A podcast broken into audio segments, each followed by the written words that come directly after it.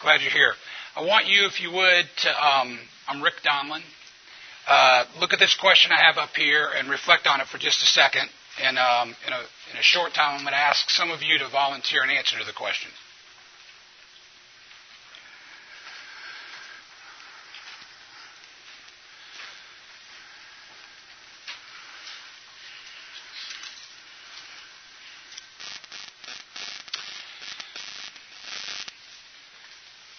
Okay, any volunteers? What's the biggest mountain you've had to climb? What's the biggest thing you've had to prepare for, get ready for? Yes, sir. Uh, creating spiritual disciplines in marriage. Creating spiritual disciplines in marriage. Yeah, husband and wife, and what that means to become one spiritually after. Uh, Everybody hear that? Okay. Guy has apparently seen my slides already. Um, that's good. Yes, sir. Bringing all my guys home from Iraq. Okay. You're a military officer and you had, What? I'm not an officer. I was in okay, and you had, uh, 36 guys in my church. okay, when you say under your charge, what, what did that mean? I was platoon sergeant. Okay. So it's a it's a probably too long a question to answer, but like, what does a platoon sergeant have to do to prepare to take care of 36 guys? A, train them, make sure they're ready to go. B, uh, facilitate all their needs. And C, get them home. All right, let's have a vote here. Who thinks that he actually facilitated all the needs of 36 young men? okay. All right, that's a good answer though. How does how did one prepare to enter into spiritual disciplines with one's wife, wife to be or What? wife? Yeah. Okay. What, what was the question? How'd you do it? How'd you prepare? Uh, not much preparation. It's just a battle right now. Ongoing. Fight for those spiritual Okay, that's a present challenge then. Anybody else want to add a third before we move on? Yeah, sure. Um, living with um, four kids under seven in Michigan. Okay, where'd you move to? Peru. Four kids under seven years of age, cultural switch. How did you prepare for that? Uh, we went with Mission to the World, and they helped prepare us. Um, we did port raising training, and we spent a month in Belgium um, learning how to learn language, not specific to Spanish, but um, we um, did a year of support raising, preparing, sharing our story, um, asking for prayer. Um, and we had a couple other trainings that MTW Yeah. Okay, so that's really helpful too. So thank you for those answers. Um, this is the biggest thing I ever had to prepare for. Although I was too young to really understand how profound marriage is. Thank you for your answer because um, next week I'll be uh, uh, celebrating. We'll be celebrating our 28th anniversary. Yeah, that, that is good. Thank you. She still wears those shoes every day. Um, but um, the reality is, we were engaged relatively short time, and we spent most of the time preparing for this one event that lasted for about 45 minutes on a Saturday afternoon. Okay, is there anyone in the room who's engaged now? Okay, do you have how big's the binder? Oh, there's multiple. Yeah, multiple binders. Okay, so tell us what's what's in at least one binder. Um, colors. We have a color binder. Okay. There probably are multiple binders then. All right. Let me let me push a little. Look, I just ripped this off the internet while I was getting the talk ready uh, recently. Like this is the beginnings of a checklist, and this is only where you start one year out and eight months out. And I could show you the multiple times that come later than that. So um, this is one argument as a parenthesis for sh- having a really short engagements all right, which is what I did. And my mother-in-law didn't really like it, but it's still not a bad idea. But it literally there's a there's a work-through problem. This is almost just slightly less complicated than landing a man on the moon nowadays, right? Okay, and the, the point I want to make is It all comes down to the day, and you want the day to go right. You want the day to go right. We want the day to go right for her, don't we? Right? Weather and the photographer and the videographer, and um, we want the speeches to go right, and the we don't want any birds to die from eating rice, and there's five million things that have to happen for that day to go right. In reality, then you get married. Okay? And this is not a reflection on my marriage. I married, that was the smartest thing I ever did, and the greatest, greatest person ever is married to me. And I'm sorry for every other man on the planet. But this is what happens after you get married. Things, things happen.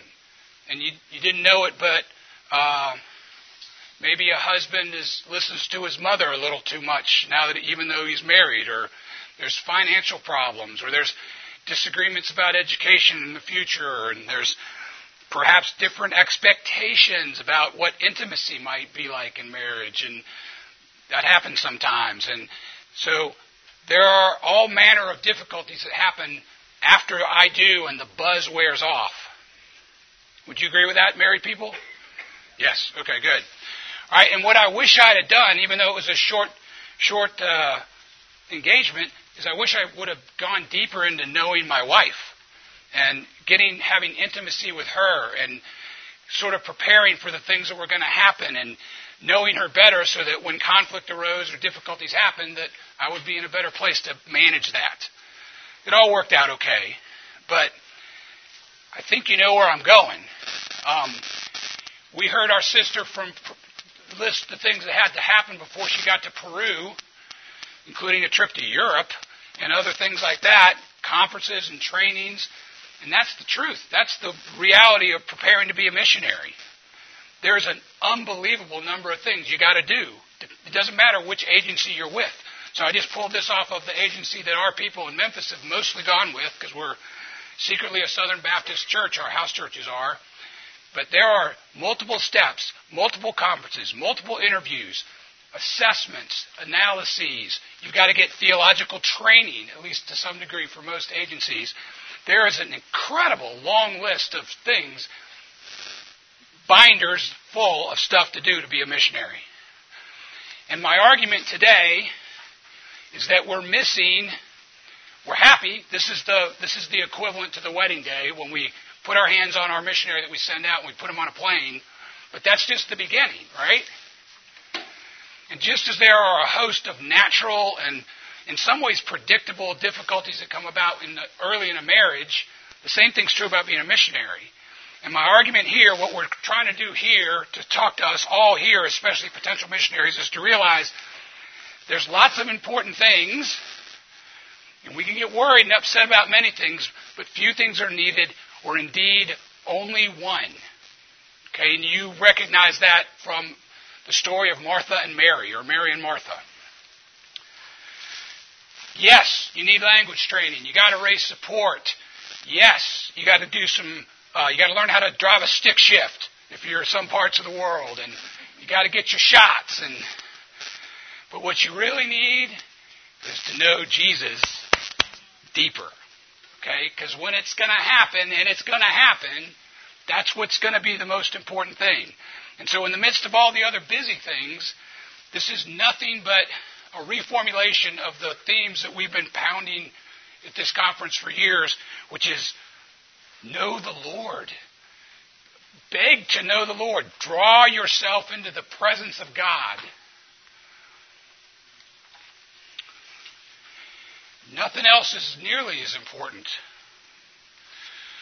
Okay, so um, I have never lived overseas more than a few weeks at a time. I, um, here at the invitation of the conference people because they're kind, but also because I've gotten to be part of a community, one of the leaders of a community in Memphis, Tennessee, a little no place, a little flat, poor Mississippi Delta sack of love. And over the last uh, 15 years or so, we have sent out many, many people to the, some of the most difficult fields in the world. And We've gotten to be associated with other people in this room who do similar work to us. And so we have seen what it takes to prepare people to get overseas, and have done that.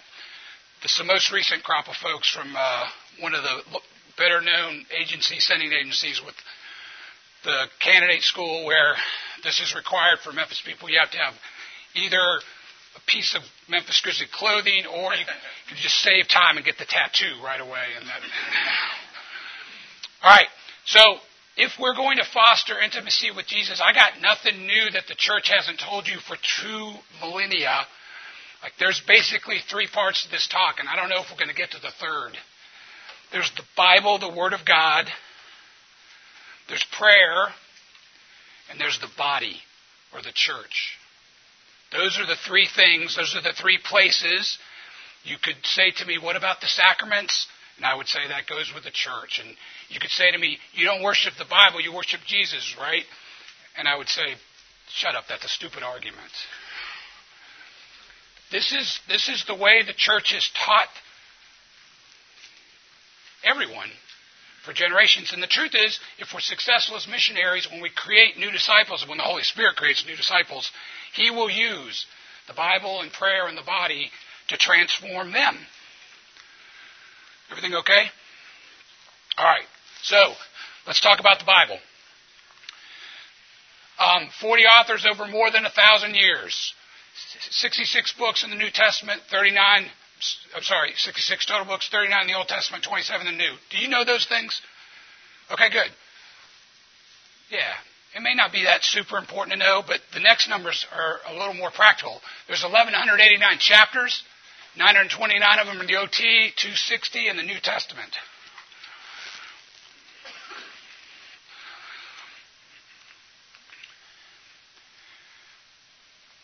Weird thing happened to me here at this conference in 2011. I was in a stairwell by the, coming down a stairwell by the um, display hall, and two women approached me who I don't think I'd ever met before. Maybe they're in the room today. If you are, I want you to identify yourself. And one of them timidly came out to me, and she gave me a piece of paper, she said, "This is for you." And then they left, and it was a little piece of paper about this big, and it was a message from God to me. It said, I believe this is a message for you. And then it described a candle burning and wax coming, and it was a beautiful story about the cost of shining and burning and wax and what God does, does with wax. And it had this sentence in there with, with him, with him, I am pleased. Goosebumps. Okay. I came home with my little piece of paper and I showed my wife. I said, I got a letter from Jesus. okay? And I've got 67 books in my Bible now, which is not true. I pull that note out sometimes. There's more to it than I've told you. Probably no more than two, two or three times a year. And I do believe that God speaks to people through dreams and prophecies and prophets. And I treasure that. But this is what I know. This morning, when I slogged my way through 2 Samuel and a couple of Psalms and the last three chapters of Galatians, God spoke to me. I got word from God. And that happens every day for Christian disciples. Because the way over every other way that the Holy Spirit communicates the truth of God to us is the Holy Spirit in the Bible connects with the Holy Spirit in our minds and our hearts and changes us magically. Nothing else does that. Nothing else can do that. Again, in my own life and an example of new disciples, when you see someone put their faith in Jesus and they have faith, the thing that turns them from a brand new, basically a person who's been living in the world all their life and transform them, transform them into a citizen of the kingdom of God is when they read and obey the Bible. It is the Holy Spirit getting inside of you. So, whatever your anatomic favorite way of understanding the core of you, whether it's your brain or your heart, and of course it's both, or your soul or your strength, the way Jesus Christ's new life is communicated to us and transforms us is most powerfully accomplished by the Bible and its work in our lives. Do you believe that? Okay. Um, I'm involved in a book club, which I like very much, with uh, Christian people in Memphis, and we read different books from different traditions. And I'll be honest with you, I know it's not a new thing, but there are increasing attacks on the Bible's reliability and truth. Again, this is 2,000 years old also. But, so we're reading books with people, different approaches, and there's podcasts like the Bible for normal people or regular people. I don't know if you've heard that one. Like there's a subtle skepticism and doubt in this place where people put themselves above the Bible, that they're smarter than the Bible and they can interpret the Bible and it's it's subject to their wisdom and their authority. That's insane. Okay? I know that this is the Bible speaking in defense of the Bible, but I don't care because I know it's true. So this is the Apostle Peter. Above all, you must understand that no prophecy of Scripture came about by the prophet's own interpretation of things. For prophecy never had its origin in the human will, but prophets, though human, spoke from God as they were carried along by the Holy Spirit. The Bible is reliable and true. Okay, but we have a problem. Over the years in Memphis, we hosted many medical students and residents uh, in our inner city communities. We had guest houses, health centers that we would have them work in. And when I was in town regularly, I would try to invite the students over to my home for breakfast during their time. It didn't get done all the time, but it happened a lot. And I got in this habit after I got to know the students. They came from across the country. These are really bright kids, people who want to serve the poor, people who identify themselves as disciples and are going to take time out of their training to come live and work in the inner city of Memphis. But I would say that less than a third of them had a regular pattern of Bible reading when I asked them about it. Does that surprise you? It does. Surprises you? Um, when they did read the Bible, they went right to the sweets table. You know what I mean by that? So what's your when you got to have it? You know, what, where you where are you going? Psalms. What else? Philippians. I need me some Philippians, man. Got to rejoice in the Lord right now. What else? What's your favorite? Romans. Ooh, some hardcore people in the room. Presbyterians here and there. okay, so people have different tastes. You know, Psalm 23. All right, but it's good. This is a good thing. This is a good instinct. But that's not what we're supposed to do, right? Like we're supposed to eat our vegetables also. So I listed some of my vegetables. okay? I, I, there's a joke. I, I think it's funny. Like, if you're on a desert island and you have, you could choose either to take War and Peace or Habakkuk. Which do you take? And the answer is I take Habakkuk because I already read War and Peace.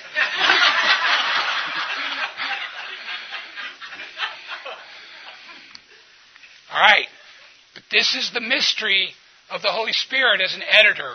What I have here is a visual depiction of, of basically uh, what's the word I want to use? Uh, chain reference Bible. Okay? So if you look at this image, down here at the bottom, those white lines that are reaching down, each one of those lines is one of the 1189 chapters of the Bible. So on the far left is Genesis 1 1, and on the far right is Revelation 22. Uh, yeah, Revelation 22. What's the and the length of the the line downward corresponds to the length of the chapter in verse numbers. So what do you think that long one in the middle is? Psalm 19, 119, which looks like it's in the middle, but actually numerically the middle is Psalm 117, two before, and that's the shortest. Ooh, that's scary. Okay. The main point I want you to see is how interconnected all of this story is. The New Testament and the Old Testament, the prophets, even the parts that you don't think you like because they're not acquired tastes yet. Or maybe they are acquired tastes, but they're not as, you don't go to them very often. It's all an intertwined, beautiful narrative, and it all speaks the truth.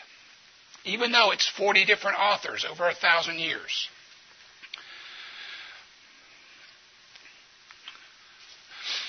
All right. Uh, my apologies to those who've heard this analogy before. This is a war movie, Saving Private Ryan. It's a fictional story, Steven Spielberg story of a mother who's got, I can't remember if it's four or five sons. Four sons, thank you. And three of them have already died in World War II around the time of the D-Day invasion. And the last remaining son, the Defense Department decides that they're going to extract him so that this woman doesn't lose all four of her sons in the war. And so Tom Hanks is the everyman officer who's got to go in and extract this guy. And they go in at D-Day. It's an amazing sequence to see at the beginning of, this, of the movie. And they find this Ryan private holed up with his group, his squadron, or his bunch of soldiers in a little French town, and they're trying to defend it from the Germans. If you understand what happened with D Day, Germany was occupying all of Europe and had set up Europe almost as a fortress, and they knew that if the Allies, especially the Americans, could get in, it would probably be the end of the war. And they now knew, in the movie and in real life, with the D Day invasion, that they had to try to shove the Allies back into the ocean if they could. And so the Germans are coming hard, and the Allies are trying to come in, and stuck in the middle in this little town is this guy whose brothers are dead, and a group of soldiers who are coming to try to get him out. Okay, and they've got little guns, and the Germans have tanks. Those kind of tanks. And they have this conversation. This is Tom Hanks with his back to you. And they're saying, look, how are we going to defend this city, this little town, because we only have these small rifles and these guys have tanks. And does anybody remember what Tom Hanks says? He says, we're going to use sticky bombs. And the soldiers say, what the heck is a sticky bomb? And Tom Hanks says, you take some standard compound explosive and you put a fuse in it. And you put some axle grease on it and you put it in a standard GI sock. And when the tank comes by, you stick it up on the tread of the tank and ignite it, and it blows the treads off the tank. And that's how you disable a tank. And everybody looks at Tom Hanks and they say, Where on earth did you come up with that? How do you know that? Do you remember what he said? What did he say? He said, You morons, this is how you do it. It's in the basic field manual that every one of you losers got when you checked into the Army. You guys get my analogy yet?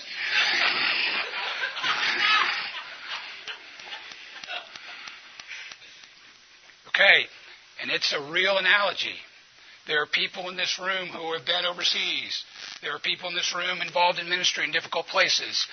We could have witnesses stand up and tell you, like, when it got hot, the Bible helped me. The Bible was a guidebook, it was a field manual. It gave me clear direction and encouragement, like nothing else. It's another reason, practically speaking, if you have these ambitions, to be to have your head soaked in it, to understand the Bible, so that when the tanks are coming, you can make sticky bombs. Okay, almost through with the Bible. I'm from New Orleans. I challenge anyone they think there's another city, at least in the United States, with better food and more diverse food and food designed to kill you by your 45th birthday. awesome food in New Orleans. And I grew up loving to go to restaurants, and some of the best restaurants uh, in the country, I think. I still love it. And I know some of my friends here, like John David Williamson, is a real foodie. Some of y'all are foodies. We confess this sin to the Lord on a regular basis. Why do we love restaurants? Because someone is super skilled. It's got all kinds of experience and ingredients and time and other people, and they can put together this amazing meal. It even looks beautiful. You feel bad about eating it sometimes. Not for long do you feel bad about eating it, but okay. So, some of you guys love you some John Piper podcasts. Yeah? Some of you could spew some Tim Keller left and right.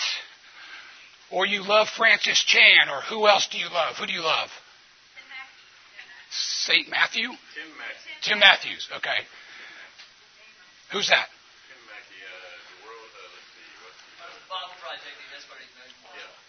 So that's awesome. Great example. Thank you. Okay. We should listen to that. If you're going to be overseas, you can still listen to that. But here's the truth. You need yourself to be able to get in the kitchen and make some mac and cheese for you. Do you see what I mean? Like, you got to get in there. Because day to day, there's nothing more important than you being able to, in a posture of humility, open that Bible and pray and have the Holy Spirit speak to you so that you can learn without having to have Tim or John or whoever. Go to a restaurant sometimes, but day by day, most of your meals, most of your nourishment needs to come from you learning how to do this yourself. And there's really not a shortcut to that. Okay, what are the barriers? Honestly, what are the barriers to you being better versed and deeper committed to the Bible? If you're honest with 50 of your closest friends here. Disobedience. Distraction. Desire. We're using only D words if you haven't caught on. Laziness is an L word. That's what else? Pride. What do you mean by pride? Okay. All right. Here's what I would say to the kids and myself. You need a time and a place. Like, maybe this is too fundamental for everybody in the room, but I don't think so. And some of us, young moms, or not even so young moms, people who work in ERs or residents who have weird shifts, like it's hard to pick a steady time and place. Nonetheless, you got to commit to a time and a place. That's like the first thing that's going to happen if you're going to do this. Have you got a time and a place? All right, and then you got to have a plan. So I'm just going to tell you mine. You're free to take it or leave it. It's a plan. I'm only being descriptive now. I am being prescriptive and telling you you need the Bible, but I'm just describing what I do. All right, and I already told you. Every morning I try to read a couple of chapters from an Old Testament book and a couple of Psalms and one or two from the epistles and one or two from the Gospels. And so on a short day I get only five or six chapters, and a longer day I might get eight. I'm a medium reader, and I've timed this. Like I can do this in less than 20 minutes a day. And some of you are saying, oh, but you're not studying the Bible. Okay, maybe. But I'm reading it every day. I've ground through the Bible 30 times in my uh, Christian life. And at other times I do stop and try to even memorize sections of it. But if you're not reading it, this is a way to read it. Okay? And if you do the numbers, all you got to read is about 3.1, 3.2 chapters a day, and you can get through the whole Bible, all 1,193 chapters in a year. Most of us have on our Bible apps a reading plan that you can choose. At least the, my ESV one does. Shout out to the Presbyterians, right? So make a plan that includes your vegetables, that includes Habakkuk. Okay, let's get, get rolling.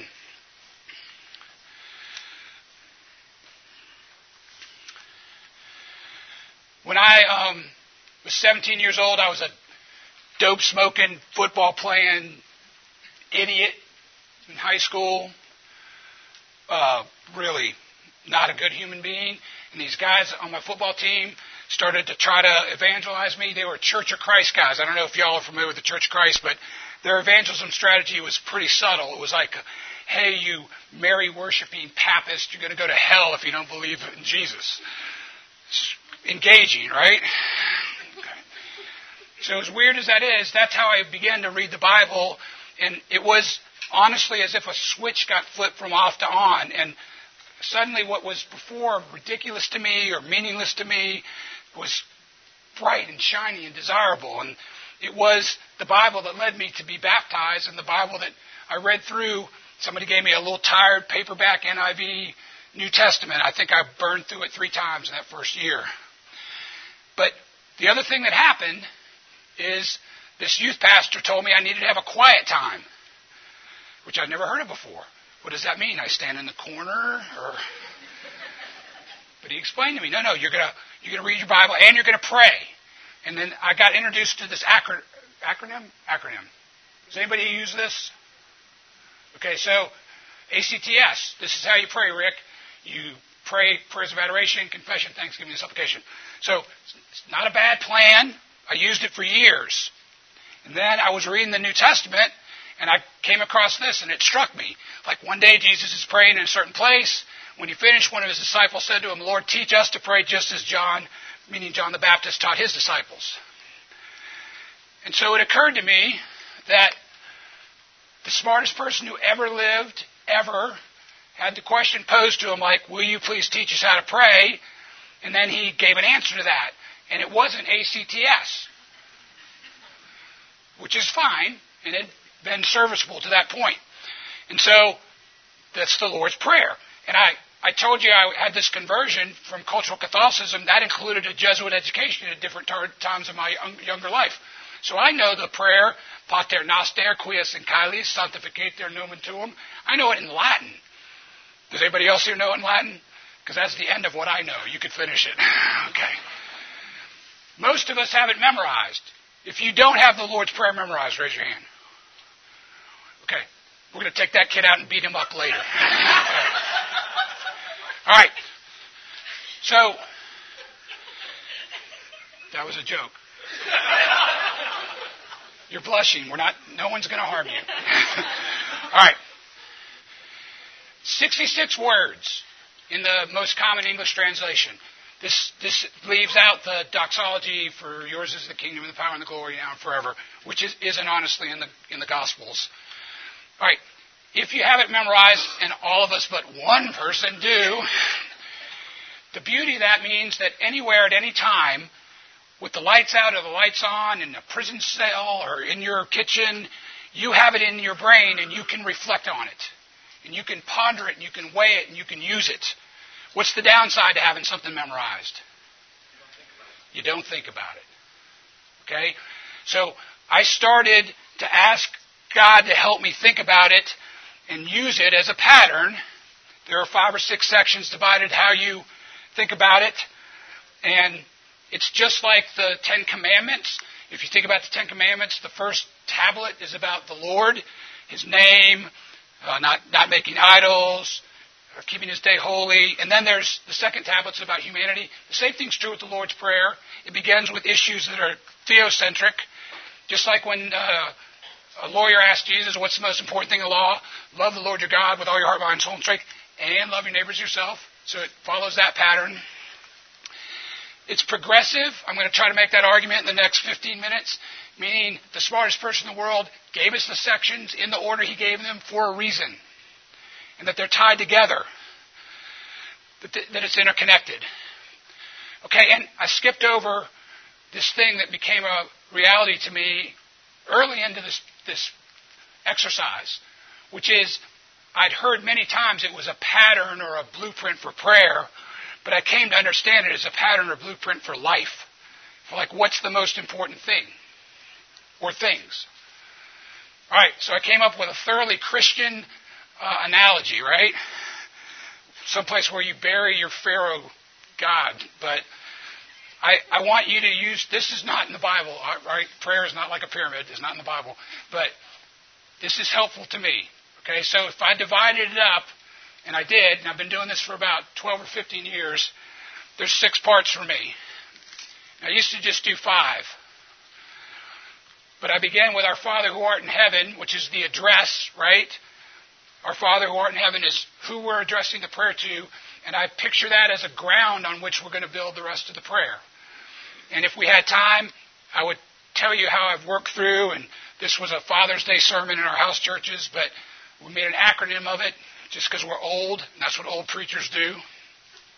But our Father is, is gracious to us and has given us forgiveness. And maybe more important than anything else, He's adopted us. And He's transforming us, transformed and transforming us, and He's healing us. And He gives us employment, meaning things to do with His Spirit inside of us. And He's promised us a resurrection body and a resurrection world. That's who I'm praying to. That's who we're praying to. And so that's what I began to reflect on. Then we go to the base or the most solid beginning part of the pyramid that the wisest person in the world said was really the first part after the address. Hallowed be thy name, which we've got memorized, but we don't think about. What does hallowed mean? When's the, answer this question. When's the last time you used the word hallowed outside of church? hallowed be the LSU Tigers. I haven't said that. I feel it now, though. It kind of rings, doesn't it? No. No. Okay. Roll Tide. There's that guy. Had to come to my talk. All right. That's good. All right. What does hallowed mean? That's a church word too. When's the last time you used holy outside of church?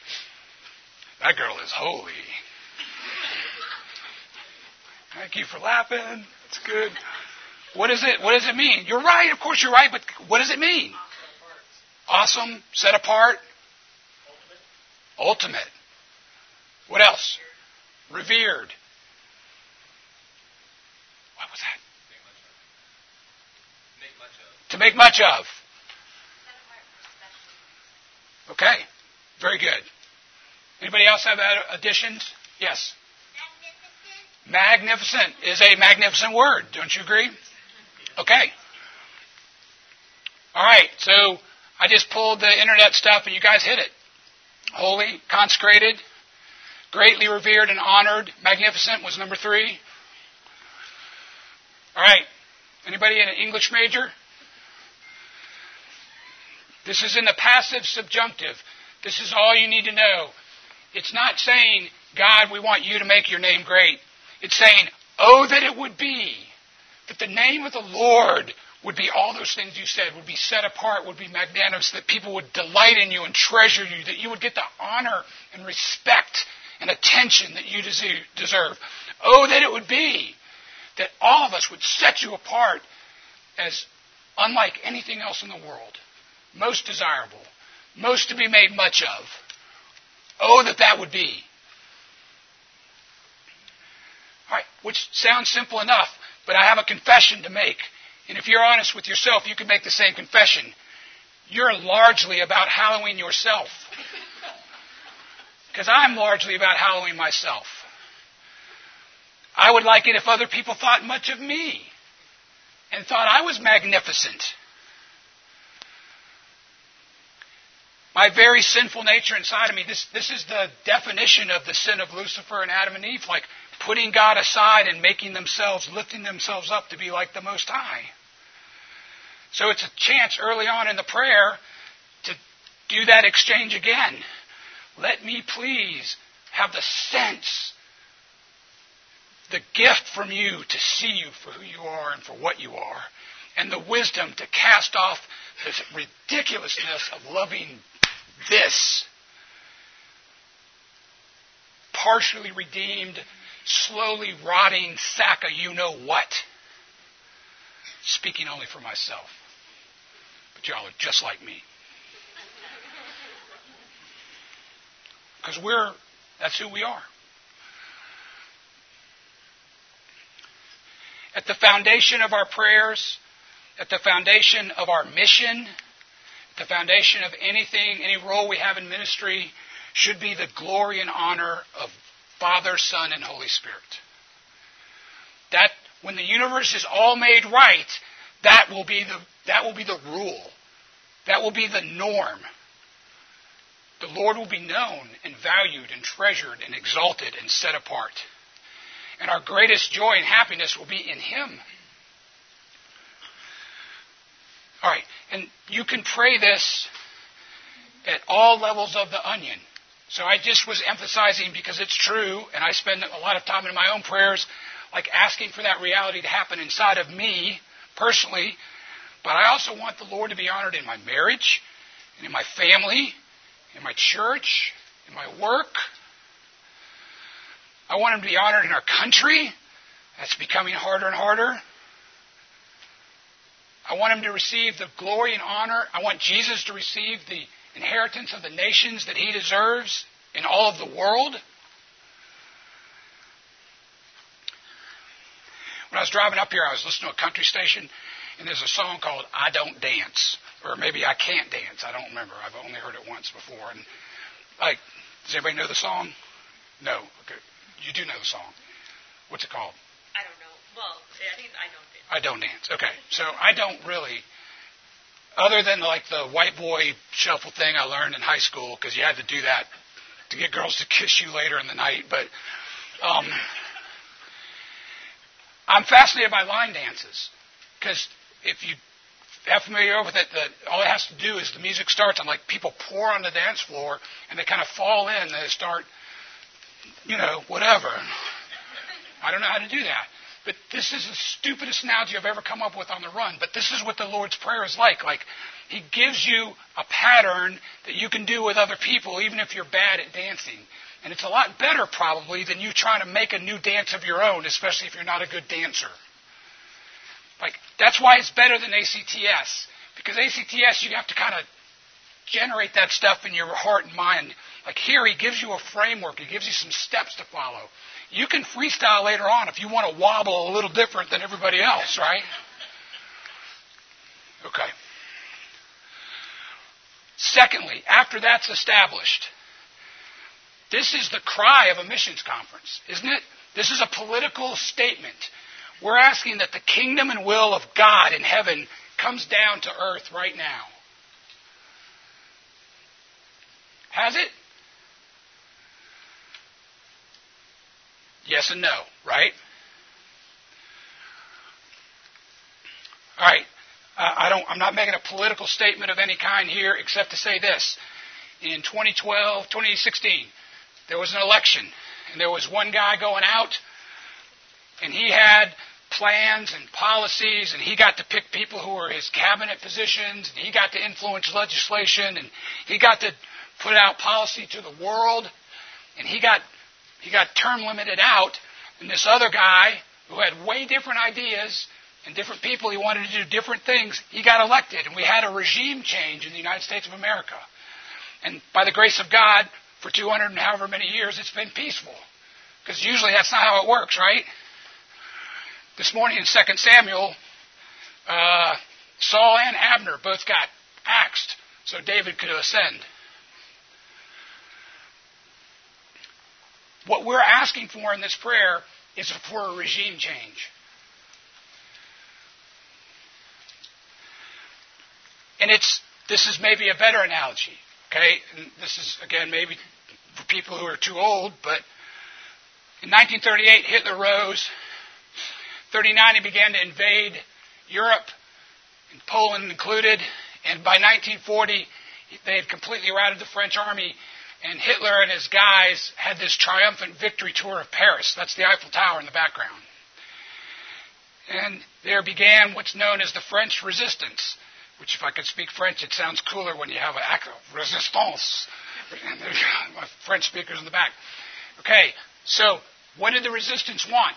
They wanted the usurping crooked, evil, powerful, dark, enslaving Germans out of their dang country so they could get back to making delicious sauces and other foods like that.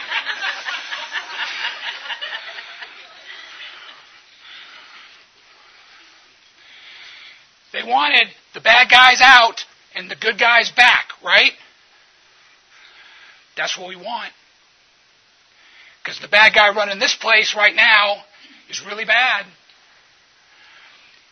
We don't like to admit it, but it's true. He's called the Prince of the Air. He's called the God of this world. He has this interaction with Jesus during Jesus' temptation where he's, he says to Jesus, um, I'll give you all the authority, after he shows him in an instant all the kingdoms of the world. I'll give you all the authority and splendor. It's been given to me, and I can give it to anyone I want to. And Jesus did not say, that's not true.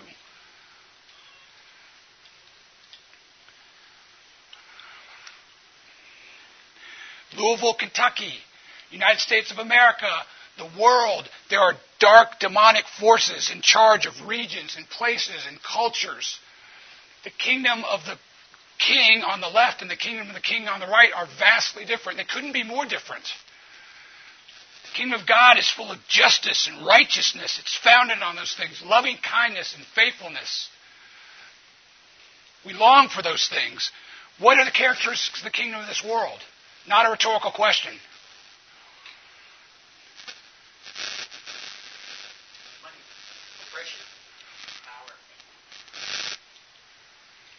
About wraps it up, doesn't it, boys? Money, oppression, and power.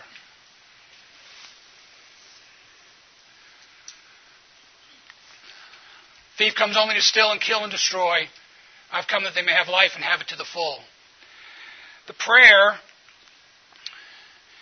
is that the already here but not yet here kingdom of Jesus breaks through more and more.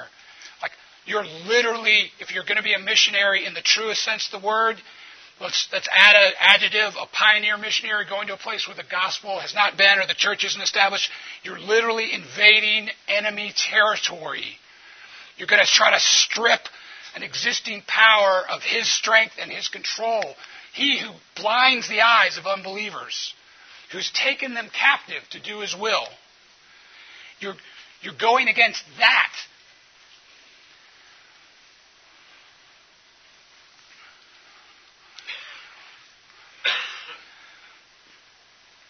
Human trafficking, racial violence, addictions, you name it, it's, it's part of the currency of the dark powers that destroys. Death, miscarriage, famine, natural disasters. These aren't going to happen when the king returns, when the world is made new, when we have a new heaven and a new earth and a new Jerusalem. But they're here now. And we can pray. We can plead with the Lord for his kingdom to come. What's the? Oh, I think I think Charles Fielding's going to say this to us tomorrow or Saturday morning probably, but like the ultimate answer to this prayer is the return of the King, right? When all is made right.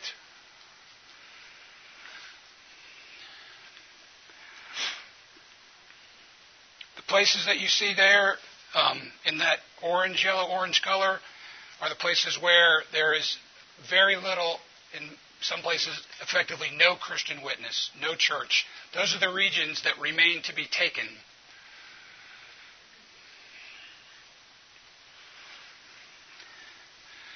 So I don't do it every day, but in this part of the prayer, I start in Western Sahara and move to Mauritania, and Morocco, and Algeria, and Tunisia. I'm running out Libya, Egypt. Like I, I have people I know from different cities and countries that I get to pray for the kingdom of Jesus to break forth through them and with them, and to pray for those missionaries who are on the vanguard of advancing the truth, who are going to take the biggest heat and the biggest fire and face the hardest attacks, and plead with God for His kingdom to break through. And He told us to do that.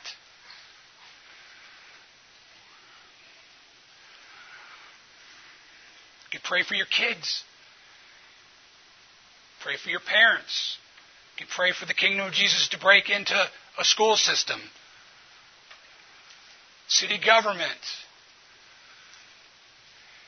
break the legs of Islam.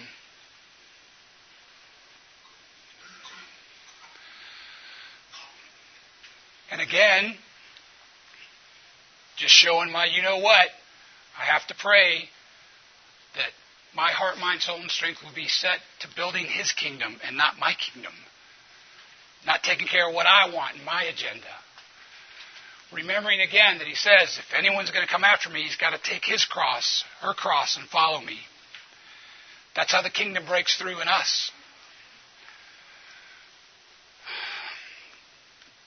All right. I think we'll have to stop with give us this day our daily bread, it looks like, but this is an abrupt change. What we've just been talking about is the glory of God and the advancement of His kingdom. Now we're at the middle of the prayer, and here's this short statement Give us this day our daily bread. This is, to the listeners who heard this for the first time, this is a very clear reference to a story in the Old Testament. What is that story? Story of manna, right? So the Reader's Digest version is all of Israel is oppressed for 400 years in Egypt, and God sends Moses and Aaron and rescues the people out through great signs and wonders that only the Lord could do, where he triumphs over Egypt and the gods of Egypt. And then he rushes them through this amazing baptism, this Red Sea experience where they pass through the waters. And they come celebrating and singing and banging tambourines and praise after that happens. And two days later, they begin to. This is an international language. Grumbling is international. And they complain to the Lord. And God says to them, to Moses, through Moses, I'm going to, you know where they are. They're in a desert, by the way, and there's like, like three million of them. Does that look like a place that would support three million? There's no Hampton Inn in there, is there? There's, large, there's not sufficient water or food for these people. This has to be a supernatural maintaining by God, or it's not going to work. And he says, I'm going to give them what they need when they need it. And every day they can go out and find this manna on the ground and they can collect for themselves. Here's the story. I'll rain down bread from heaven for you. They'll go out each day and gather enough for that day. In this way, I'll test them and see whether they'll follow my instructions. This is what the Lord has commanded. Moses said to them, Everyone is to gather as much as they need. Take an omer, it's about two liters worth. Each person you have in your tent, the Israelites did as they were told. Some gathered much, some little. And when they measured it by the omer, the one who gathered much did not have too much. The one who gathered little did not have too little. Everyone had gathered just as much as they needed. Then Moses said to them, No one is to keep any of it until morning. Did that commandment, the last commandment, was that obeyed universally? What happened? Okay, so again, these are the steps, the line dance that he's shown us. Like, I'm telling you this story.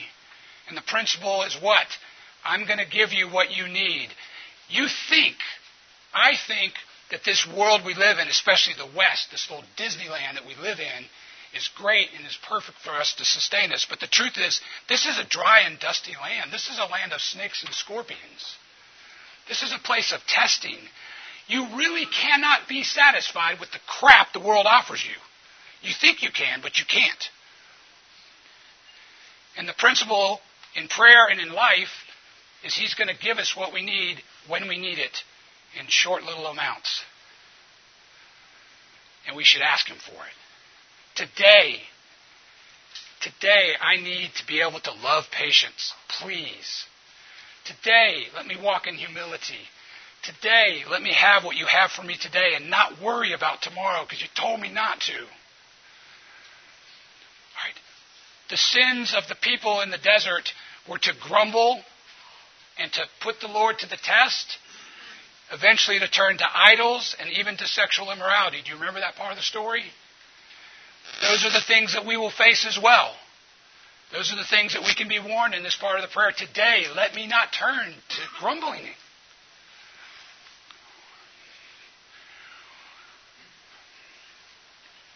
Babies would die without their mothers, right?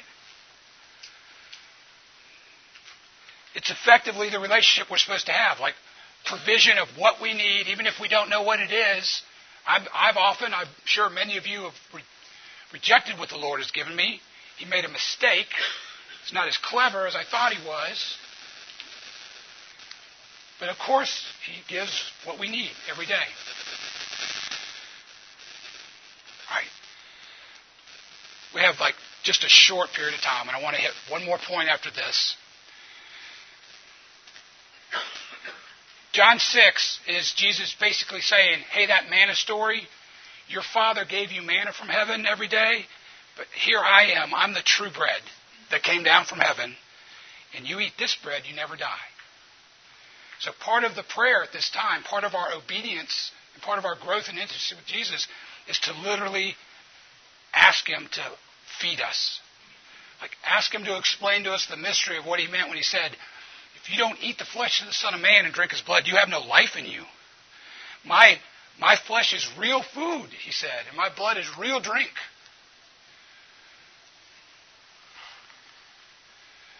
All right. This is the last thing I'm going to say. Um, forgive us our trespasses as we forgive those who trespass against us. Say it really fast. So this is a request for forgiveness, first of all, which is always a good thing to reflect and repent, right? Always. It's a good thing to remember that the blood of Jesus Christ takes away all our sins, that we if we confess our sins, He's faithful and just to forgive us our sins and cleanse us from all unrighteousness. But it is nonetheless always important every day to live in repentance. Okay, and the last thing, or maybe of two things, I want you to understand is that the Lord's Prayer, the way Jesus gave it, tells you how to do that too.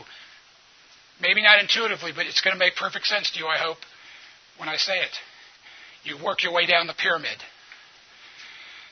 This is what I mean. Lord, please forgive me for grumbling, for not being satisfied with what you're giving me every day, for putting you to the test. Forgive me for turning to idols of any kind, or to thoughts of sexual immorality or sexual immorality. Please forgive me of that. And Lord, forgive me that I haven't been committed to the advancing of your kingdom and your will on earth. And I've really been a little too committed to my own kingdom, my own world, and I want to repent of that. I want to make that right, and I want to turn. Lord, again, we're just dropping down the pyramid. I'm sorry that I haven't made you and your greatness and glory and your perfection and your desirability the main thing in my life and the main thing that people see about me. I'm just repenting down the pyramid with the pattern that he gave us. All right, we got to quit. You can't be forgiven, brothers and sisters, if you don't forgive. You can't be forgiven, brothers and sisters, if you don't forgive. People have done you wrong, okay? Real or, or imagined. You believe that, and it's true. And they will do that till you die. And sometimes it's your mother or your father or your husband or your wife or somebody else or whoever. Like, this is the part of the prayer that Jesus gave a little commentary. It's like, if you don't forgive men when they sin against you, your heavenly Father will not forgive you. You have to forgive everybody. If you can't do it today, you got to do it tomorrow. But you really got to do it today. You might have to do it every day. All right, and this really is the last thing I'm going to say. Let's say you got an enemy, somebody who's really done you wrong. So the first fallback for Christian people is to say, I'm not going to try to take vengeance. The Bible tells me not to. I'm going to leave it up to the Lord to smash that son of a. Right? I'm going to read those imprecatory Psalms that talk about the man, the taekwondo elbow coming to the head of my enemy. Okay, that's okay, but that's not really what Jesus says. He says you should try to be like your Father in heaven. And this is the thing that's really struck me. I hope I can communicate this. Like, when I go to the Lord on behalf of someone who has harmed me, who has, whatever they've done, really harmed me and really injured me, and I say, Lord, I'm going to obey your commandment by the Spirit's power to forgive on earth what, what I'm going to then ask you to forgive in heaven. And I'm not just going to stop there. I'm going to ask you to do for that person, my enemy, what you did for me. Grant that person repentance. Grant, not to me, to you. Grant that person reconciliation with you. Bless that person. Help that person. You just did a Jesus thing. You just went on behalf of your enemy to the Lord. And I believe He hears those prayers more powerfully because you are truly being merciful as your Heavenly Father is merciful. Thank you for climbing Mount Everest to come to this. And um, we better break. I'm sorry I didn't get through. But yeah, I'll try to get it shortened, but that's not. Yeah, all right, come on.